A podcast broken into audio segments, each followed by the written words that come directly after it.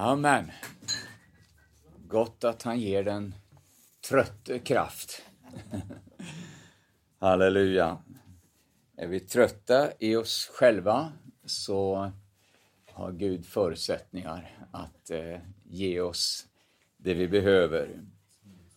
Och eh, den stora frågan är ju alltid, vad ska man predika om? Men när eh, Paulus talar till Timoteus om eh, vad han ska predika om, så säger han att eh, han ska tillrättavisa, varna och förmana. Eh, det kanske inte låter så inspirerande och härligt, men eh, inte desto mindre viktigt. Och vi försöker att eh, tala om allt Guds rådslut, ha med hela bredden. Och ibland så blir det lite grann utav förmaning också, som eh, jag tänkte eh, ta här i, i, idag. Och då vill jag läsa eh, till att börja med ett eh, ord ifrån eh, Predikarboken. Och eh, det är de sista orden där i, i det tolfte kapitlet i, i Predikarboken eh, från den trettonde versen. Detta är slutsatsen när allt blivit hört. Frukta Gud och håll hans bud. Det gäller alla människor. För Gud ska föra fram alla gärningar vid domen med allt som är fördolt, både gott och ont. Amen. Tack Jesus för din välsignelse över ordet, Herre, och för hjälpen genom den helige Ande att ta ordet till oss, Herre, så att det kan skapa en förändring och en utveckling i våra liv, Herre. I Jesu namn. Amen. De regler som eh, Gud har gett oss i sitt ord för hur det kristna livet ska levas är egentligen eh, väldigt enkla och eh, tydliga. Bibeln säger att vi ska älska Gud av hela vårt hjärta, av all vår kraft och allt vårt förstånd och vår nästa som oss själva. Gör vi det, ja, då har vi faktiskt uppfyllt hela lagen. Enkelt, begripligt, alla kan förstå det. Ändå så är det ibland så svårt. Men Bibeln talar om att eh, lösningen på det här, det är att eh, älska det goda och att hata det onda. Och jag tror att det i grunden också till stor del handlar om eh, den motivation vi har att verkligen leva för Gud.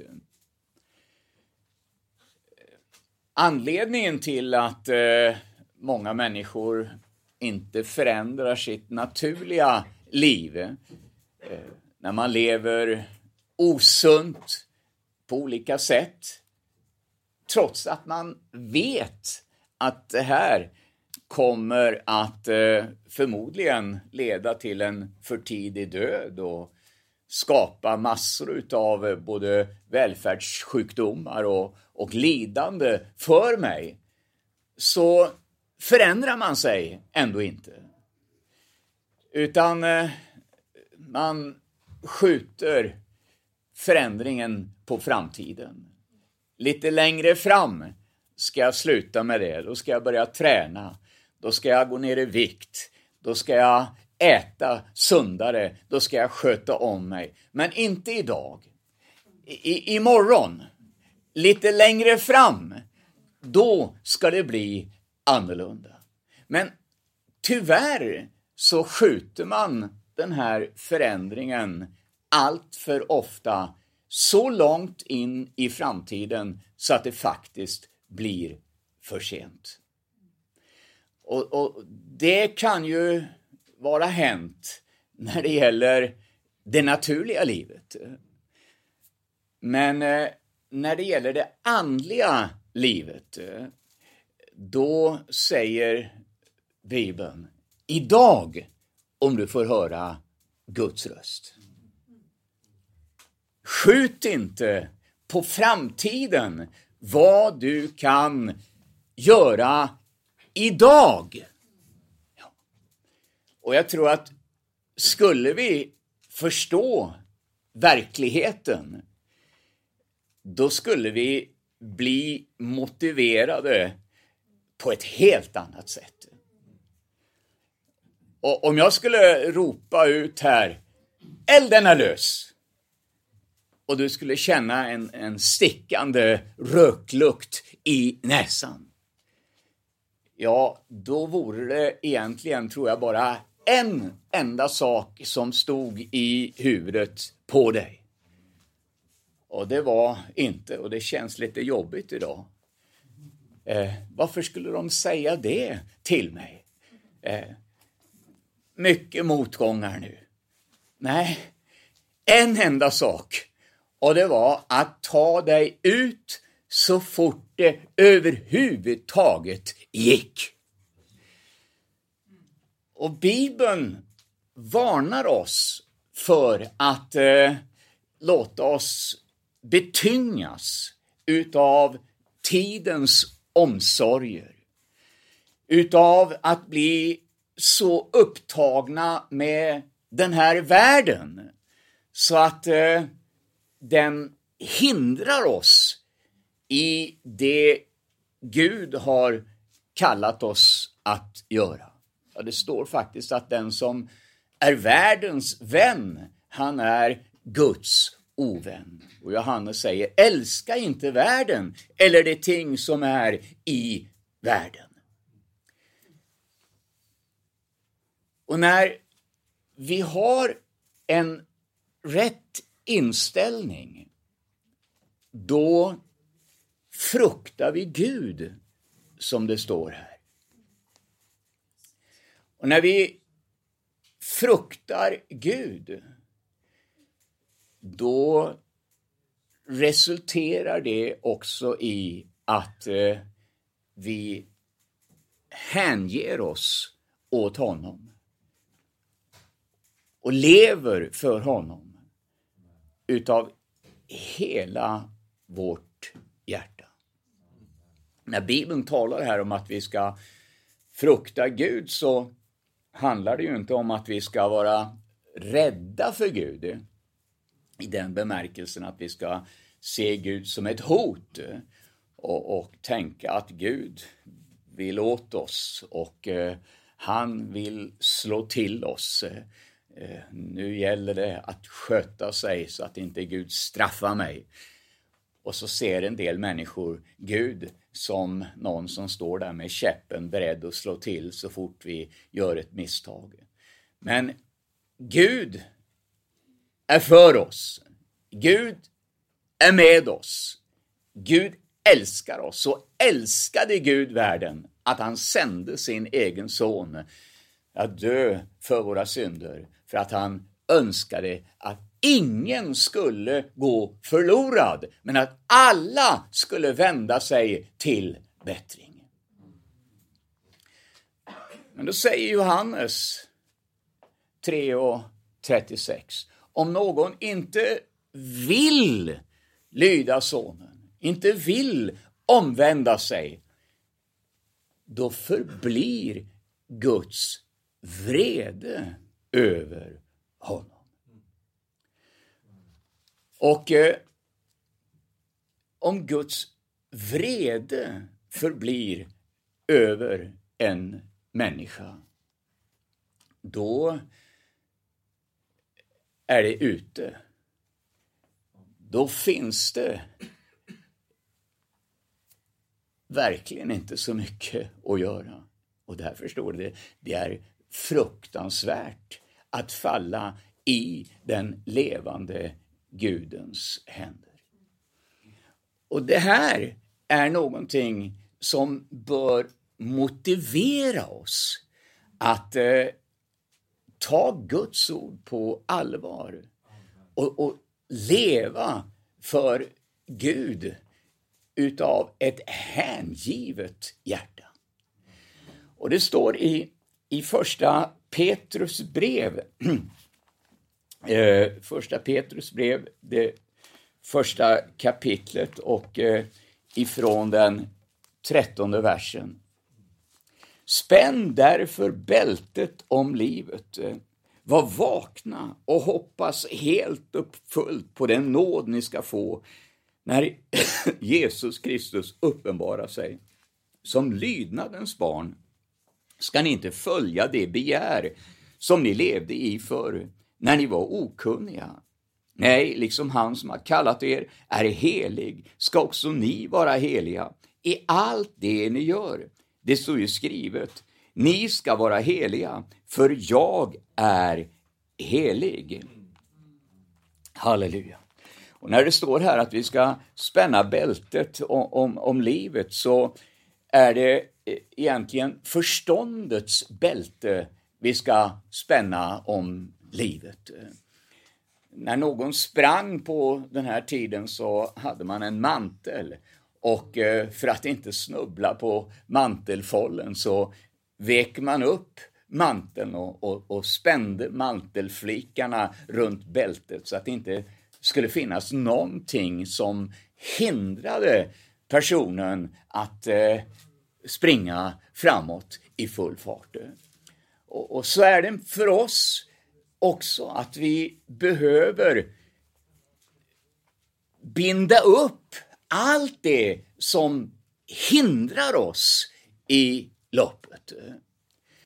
Det är så här att när det gäller våra svagheter och, och brister så är det ingenting som Gud kommer och, och lyfta av ifrån oss. Ibland så hör man människor bedja att eh, Gud, ta eh, det ifrån mig och, och ta det ifrån mig. Och så tänker man sig att Gud liksom ska befria ifrån köttet och våra begär, ta våra frestelser ifrån oss. Men det kommer aldrig att ske. Därför att Bibeln säger att det är du och jag som ska lägga av allt det som är till hinder. Det finns bara en lösning för köttet och det är korset. Det är där vi behöver vara korsfästa med Jesus Kristus. Och det är ett beslut, ett aktivt beslut som vi behöver fatta var och en. Att eh, helt enkelt säga nej till allt det som vill hindra oss att löpa uthålligt i den tävlingskamp som vi är inbegripna i. En del säger så här, ja men jag, jag är fri. Jag, jag gör som jag vill. Och jag står inte under lagen, säger man. Men tänk dig att du går in i en, en djurpark. Och så kommer du till eh, lejonen. Och så säger du, ja, jag är fri, jag hoppar in här ibland lejonen. Ja, det kan du ju göra. Men du kan inte göra det utan allvarliga konsekvenser. Och, och, så är det också med livet i Kristus.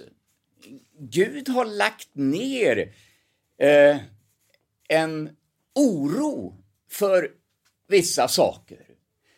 Eh, en oro för höga höjder, för höga farter, som gör att eh, du kör inte hur fort som helst på en kurvig vinterväg en mörk kväll. För du vet att det innebar, innebär fara. Och, och, så är det också med, med det kristna livet. Det finns saker och ting som eh, vi behöver vara observanta inför. Eh, det finns saker i den här världen som visserligen är lovliga, men som ändå utgör ett, en, en fara för oss. Eh, och eh, att älska världen och, och, och det ting som är i världen, ja, det är ungefär som att eh, simma med ett viktbälte på sig. Spelar ingen roll om, om viktbältet är utav guld. Det kommer ändå att sänka oss. Och därför säger Bibeln att, eh, att eh, vad hjälper det en människa om hon vinner hela världen men förlorar sin själ? Och eh, i Hebreerbrevet, det, det tolfte kapitlet, så, så talar Gud därför om att eh, han, han vill fostra oss. Han kan fostra oss på olika sätt. Han kan fostra oss ibland genom lidande. Men eh, jag tror att det, det vanligaste som Gud använder när han vill fostra oss, det är sitt ord. Därför att när vi vill leva för Gud och så läser vi Guds ord och så, och så ser vi Jesus, här behöver jag korrigera mig. Ja, då, då blir Guds ord som en liten en, en käpp för oss, va? som Gud korrigerar oss med. Och så står det så här i vers eh, 4. Min son, förakta inte Herrens fostran och tappa inte modet när han tuktar dig. För den Herren älskar, den tuktar han och han agar var son han har kär. Och i den nionde versen vi hade våra jordiska fäder som fostrade oss och vi hade respekt för dem. Ska vi då inte så mycket mer underordna oss andarnas far så att vi får leva? Och i den fjortonde versen, sök frid med alla och helgelse, för utan helgelse kommer ingen att se Herren. Ja, vad är helgelse för någonting egentligen? Jo, helgelse det handlar om att avskilja sig. Ungefär som man skär en skiva bröd ifrån limpan och avskiljer den för att bli en smörgås. Så avskiljer vi oss också för Herren. När vi blev frälsta, då blev vi rättfärdiggjorda igenom tron. Men den lilla planta som såddes i våra liv då, den behöver omvårdnad. Och det är den omvårdnaden som Bibeln kallar för helgelse. Och Bibeln säger att utan helgelse får ingen se Gud. Det är så oerhört viktigt att också sköta om det andliga livet, vaka över det andliga livet så att den, inte den lilla plantan inte vissnar ner och, och dör. Och eh, det börjar egentligen med att vi, att vi fruktar Gud. Eh, Guds fruktan, det är vishetens begynnelse, står det. Och i Ordspråksboken 14 och 16 så står det att den vise fruktar och skyr det onda. Dåren däremot är övermodig och sorglös. I Andra Mosebok, Mosebok, det 19 kapitlet, så läser vi om hur Mose går upp på berget och eh, talar om att det ska vara ett avstånd mellan honom och, och folket. Och när folket hör dånet, ser blixtarna, så står det att stor gudsfruktan kom över dem. Och eh, så står det att detta har skett för att eh, ni ska sättas på prov, frukta Gud och inte synda. Men trots att de såg allt detta, hörde allt sammans, så bygger de ändå guldkalven. Och Nya testamentets motsvarighet eh, till denna varning, det är det som skedde med Ananias och Safira. Och man kan ju fråga, undra och, och, fråga sig, hur i all sin dar kunde de komma på tanken att ljuga för den helige Ande? Hur kunde Israels folk tänka sig att de kunde komma undan och säga Gud ser oss inte? Hur kunde Adam och Eva tänka att eh, de skulle kunna gömma sig för Gud bakom smala trän i lustgården? Ja, egentligen så är det, är det ju ganska enkelt. Och eh, det handlar om den fiende som är lögnens fader och som vill skapa förvirring. Få oss att eh, släppa garden och vaksamheten och inte ta Guds ord på så stort allvar.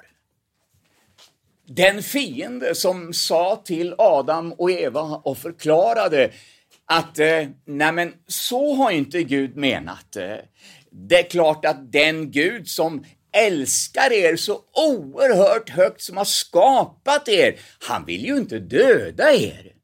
Det måste ni ju förstå. Nej, det är på det här sättet att, att ni kommer att få era ögon öppnade istället. Eh, ni kommer att få, få lite mer insikt och förstånd. Det blir bättre. Det är inte så farligt. Vet, ingen som kan Guds ord så bra som djävulen. Han har studerat nu Nya testamentet i 2000 år. Och han har lärt sig att vrida och vända, bända och töja på det här ordet eh, och skapa total förvirring. Så att eh, svart blir vitt och vitt blir svart och ja, man vet inte riktigt vad man ska tro. Det kanske är si och det kanske är så. Men jag ska tala om, Gud menar det han säger och han säger det han menar. Det är väldigt enkelt. Eh. Men djävulen, han vill inte att det ska vara ett skarpslipat, tvåeggat svärd som tränger igenom, som uppenbarar, som åtskiljer, som är en domare över hjärtats uppsåt och tankar. Men han vill att evangelium mera ska vara som en, en borste som stryker människor med hors. Ger människor det de vill höra. Ett sökarvänligt evangelium som klappar människor lite försiktigt på axeln och säger alla kommer till himlen. Men eh, vad säger Bibeln? Ja, det är fruktansvärt att falla i den levande Gudens händer. Samme fiende som talade om för Adam och Eva att de inte skulle dö, säger idag, nej men Gud som är så god, han kommer inte att skicka någon till ett evigt helvete. Men när vi får respekt för Gud, då har vi respekt för hans ord. Och då förstår vi att det Gud säger i sitt ord, att om någon icke fanns skriven i Livets bok, så kastades han i den brinnande sjön. Och Jesus tar upp det här i Matteus 5 och 27 och säger så allvarligt att om ditt öga är dig till förförelse, om din hand är dig till förförelse, så riv ut ögat, hugg av handen. För det är bättre att ingå i det eviga livet handikappad än att kastas levande i Gehenna. Nu är naturligtvis det här ett, ett bildspråk, men eh, det talar till oss om allvaret med, med synden. En del människor säger, är det synd? Och, och är det synd? Ställer man den frågan, då har man egentligen inte förstått vad det handlar om. Därför att synden handlar inte om enskilda gärningar, men det handlar om hjärtat och vårt förhållande till Jesus. Och den stora frågan när vi står inför tronen och avlägger räkenskap, det är inte att kunna säga och inte gjorde jag det och inte gjorde jag det. Utan den stora frågan det blir, vad gjorde du? Och, och älskar vi Jesus, då vill vi göra det som behagar honom. Då frågar vi istället Jesus, vad kan jag göra för dig? Jesus, jag vill ställa mig till ditt förfogande, Jesus. Sänd mig. När, när, när Jesaja står inför Guds tron och eh, hör seraferna ropa helig, helig, helig är Herren Sebaot. Känner du hur dörrtrösklarna skakar?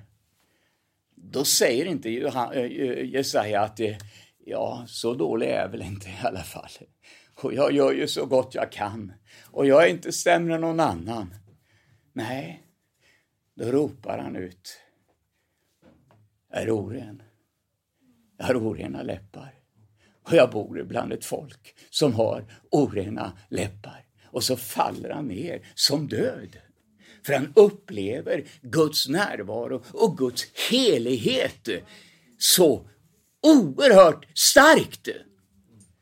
När vi kommer i Guds närvaro, då vill Gud uppenbara den heligheten så att vi får en längtan efter renhet på samma sätt som Jesaja fick det. En naturlig längtan, ett naturligt behov utav att, att eh, uppleva helgelse och renhet. Och Filipperbrevet 2 säger att vi ska arbeta på vår frälsning med fruktan och bävan.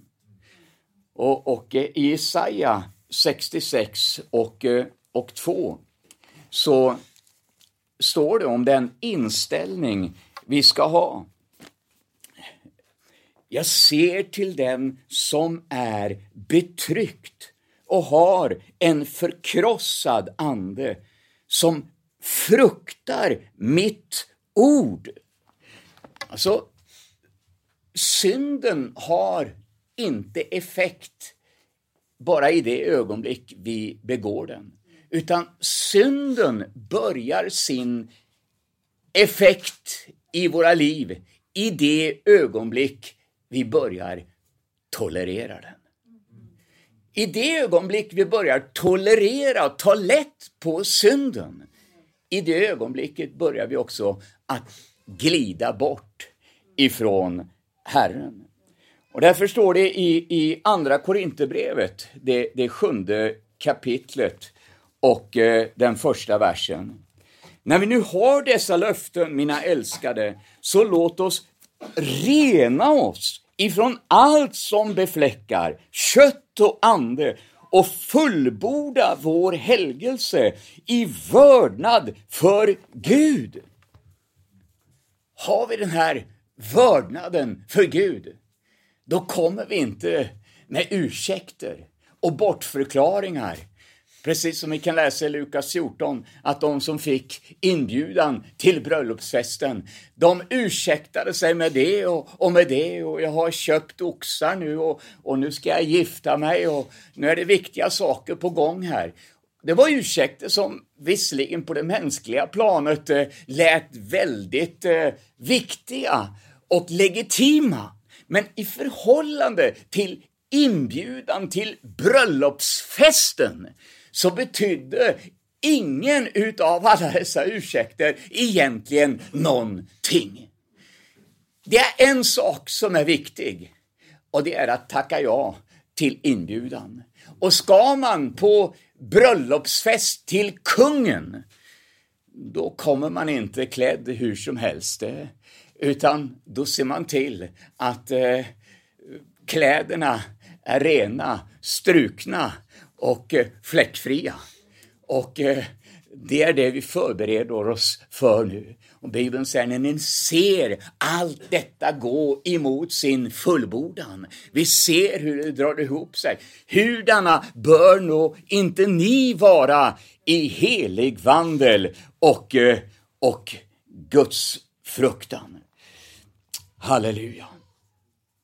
Och eh, eh, psalm 147 säger det i den elfte versen, Herren har sin glädje i den som vördar honom.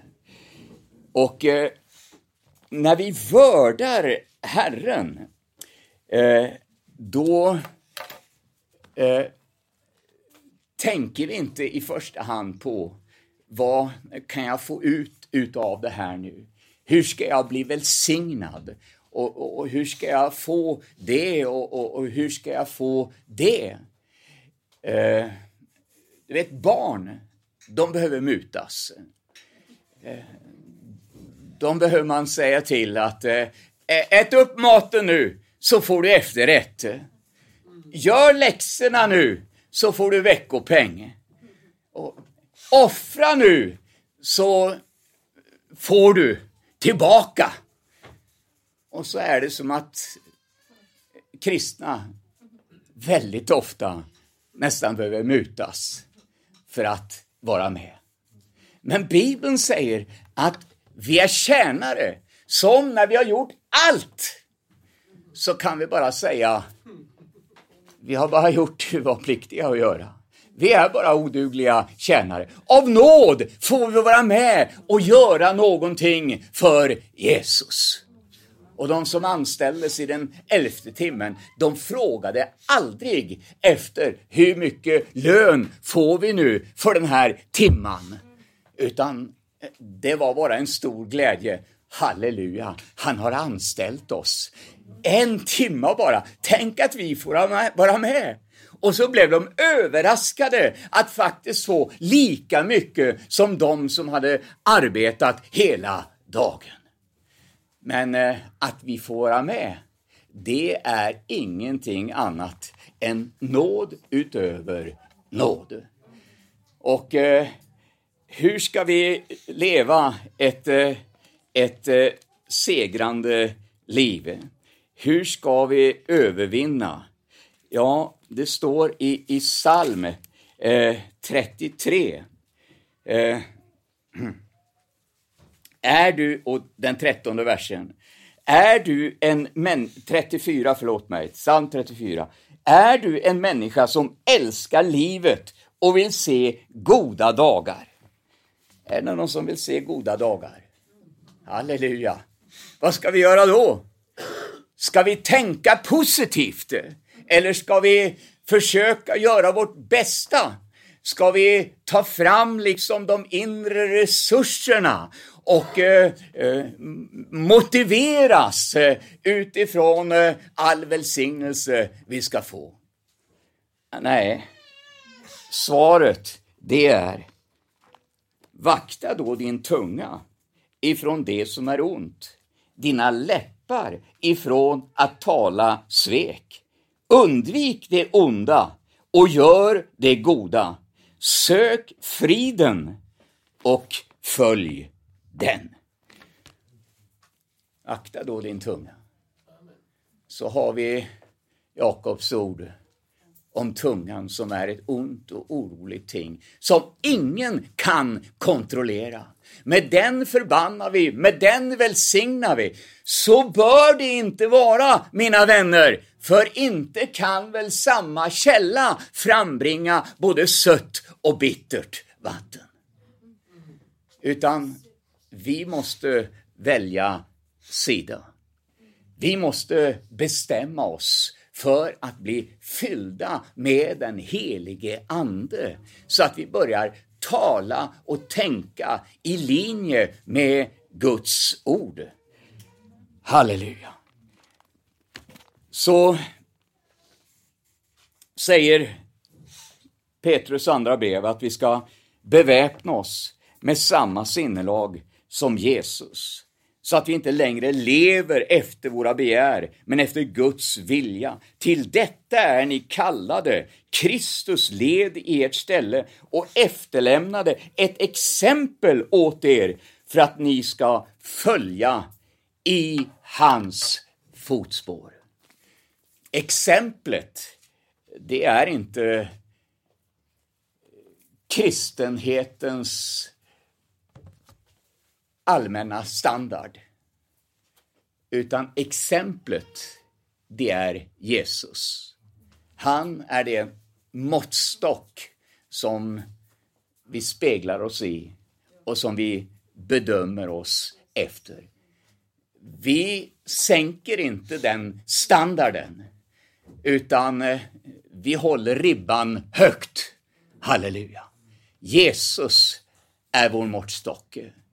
Och hur ska vi, hur ska vi tänka och hur ska vi göra? Jo, vi har svaret i Hebreerbrevets eh, tolfte kapitel och i den tredje versen. Tänk på honom som fick utstå sådan fiendskap ifrån syndare så att ni inte tröttnar och tappar modet. Halleluja. Låt oss ha blicken fästad på Jesus, trons hövding och fullkomnare. När det känns tungt och besvärligt, så låt oss hålla fokus på Jesus inte låta någonting få hindra oss och eh, begränsa oss, eh, utan lyft blicken lite högre upp eh, och se på Jesus som är vårt föredöme och som har lovat att vara med oss och hjälpa oss igenom alla dagar in till dess att vi är framme och har sprängt målsnöret som segervinnare. Halleluja! Tänk inte att du ska liksom slinka in som siste man med, med nöd och näppe, utan tänk att du ska vara segervinnaren som får livets segerkrans och eh, den krona som eh, vi kan lägga av och lägga framför Jesu fötter den dagen vi står inför honom och mottar vår lön. Halleluja. Jesus ska hjälpa oss igenom den helige Ande att eh, leva det helhjärtade, eh, överlåtna liv med den första kärlekens glöd i våra liv. Så vi tänker, vad kan jag göra för honom? Hur kan jag visa min kärlek till Jesus? Han har gjort allt för mig. Vad, vad kan jag göra? Jesus, jag, jag vill tjäna dig. Eh, det är det som är det liv som egentligen är värt att leva. Ett liv 100 procent för Jesus. Då glömmer vi alla petitesser och, och småsaker i den här världen som i jämförelse med livet med Jesus faktiskt inte är någonting. Ja, Bibeln säger att denna tidens lidanden är ett intet i jämförelse med den härlighet som ska uppenbaras på dem som tror. Fokusera rätt, fokusera på Jesus. Och då kommer allt det andra också att ordna sig. Det är väl underbart. Amen. Halleluja. Tack Jesus för att eh, du hjälper oss Herre. Du är med oss, du är för oss Herre. Och du vill att eh, vi allesammans ska nå fram Herre. Tack Jesus Kristus för att du du uppmuntrar oss, Herre, du inspirerar oss och du, du varnar oss också, Herre. Du tillrättavisar oss, Jesus, talar om för oss, Jesus, att, eh, att eh, lägga av allt det som är till hinder. Jesus Kristus, låt ingenting hindra oss, Herre. Låt ingenting få fästa vid oss på ett sådant sätt att vi, att vi mister uppmärksamheten. Utan Jesus Kristus, eh, vi vill Satsa nu på dig, Herre, de dagar, veckor och, och, kanske månader som återstår, Herre, vill vi intensivare än någonsin göra eh, ditt verk, Herre. Du som har kallat oss. Vi, vi önskar Jesus att eh, när du kommer så ska du finna oss aktiva, görande det du har bett oss att göra. Jesus Kristus, eh, Tack Fader i himmelen för att eh, du ser oss Herre. Du ser vår kamp och du ser våra tankar och, och eh, våra svårigheter Herre. Och eh, du vill ge oss också kraften Jesus och, och eh, förståndet eh, att, eh, att eh, lägga av Jesus eh, eh, saker och ting som, som är till hinder för oss. Tack Jesus Kristus. Tack Jesus Kristus. Åh, oh, jag prisar dig, Herre. Tack Jesus, tack Jesus, tack Jesus, tack Jesus. Åh, rinda brosentur, shekebarasan, rekemprasantur barachi.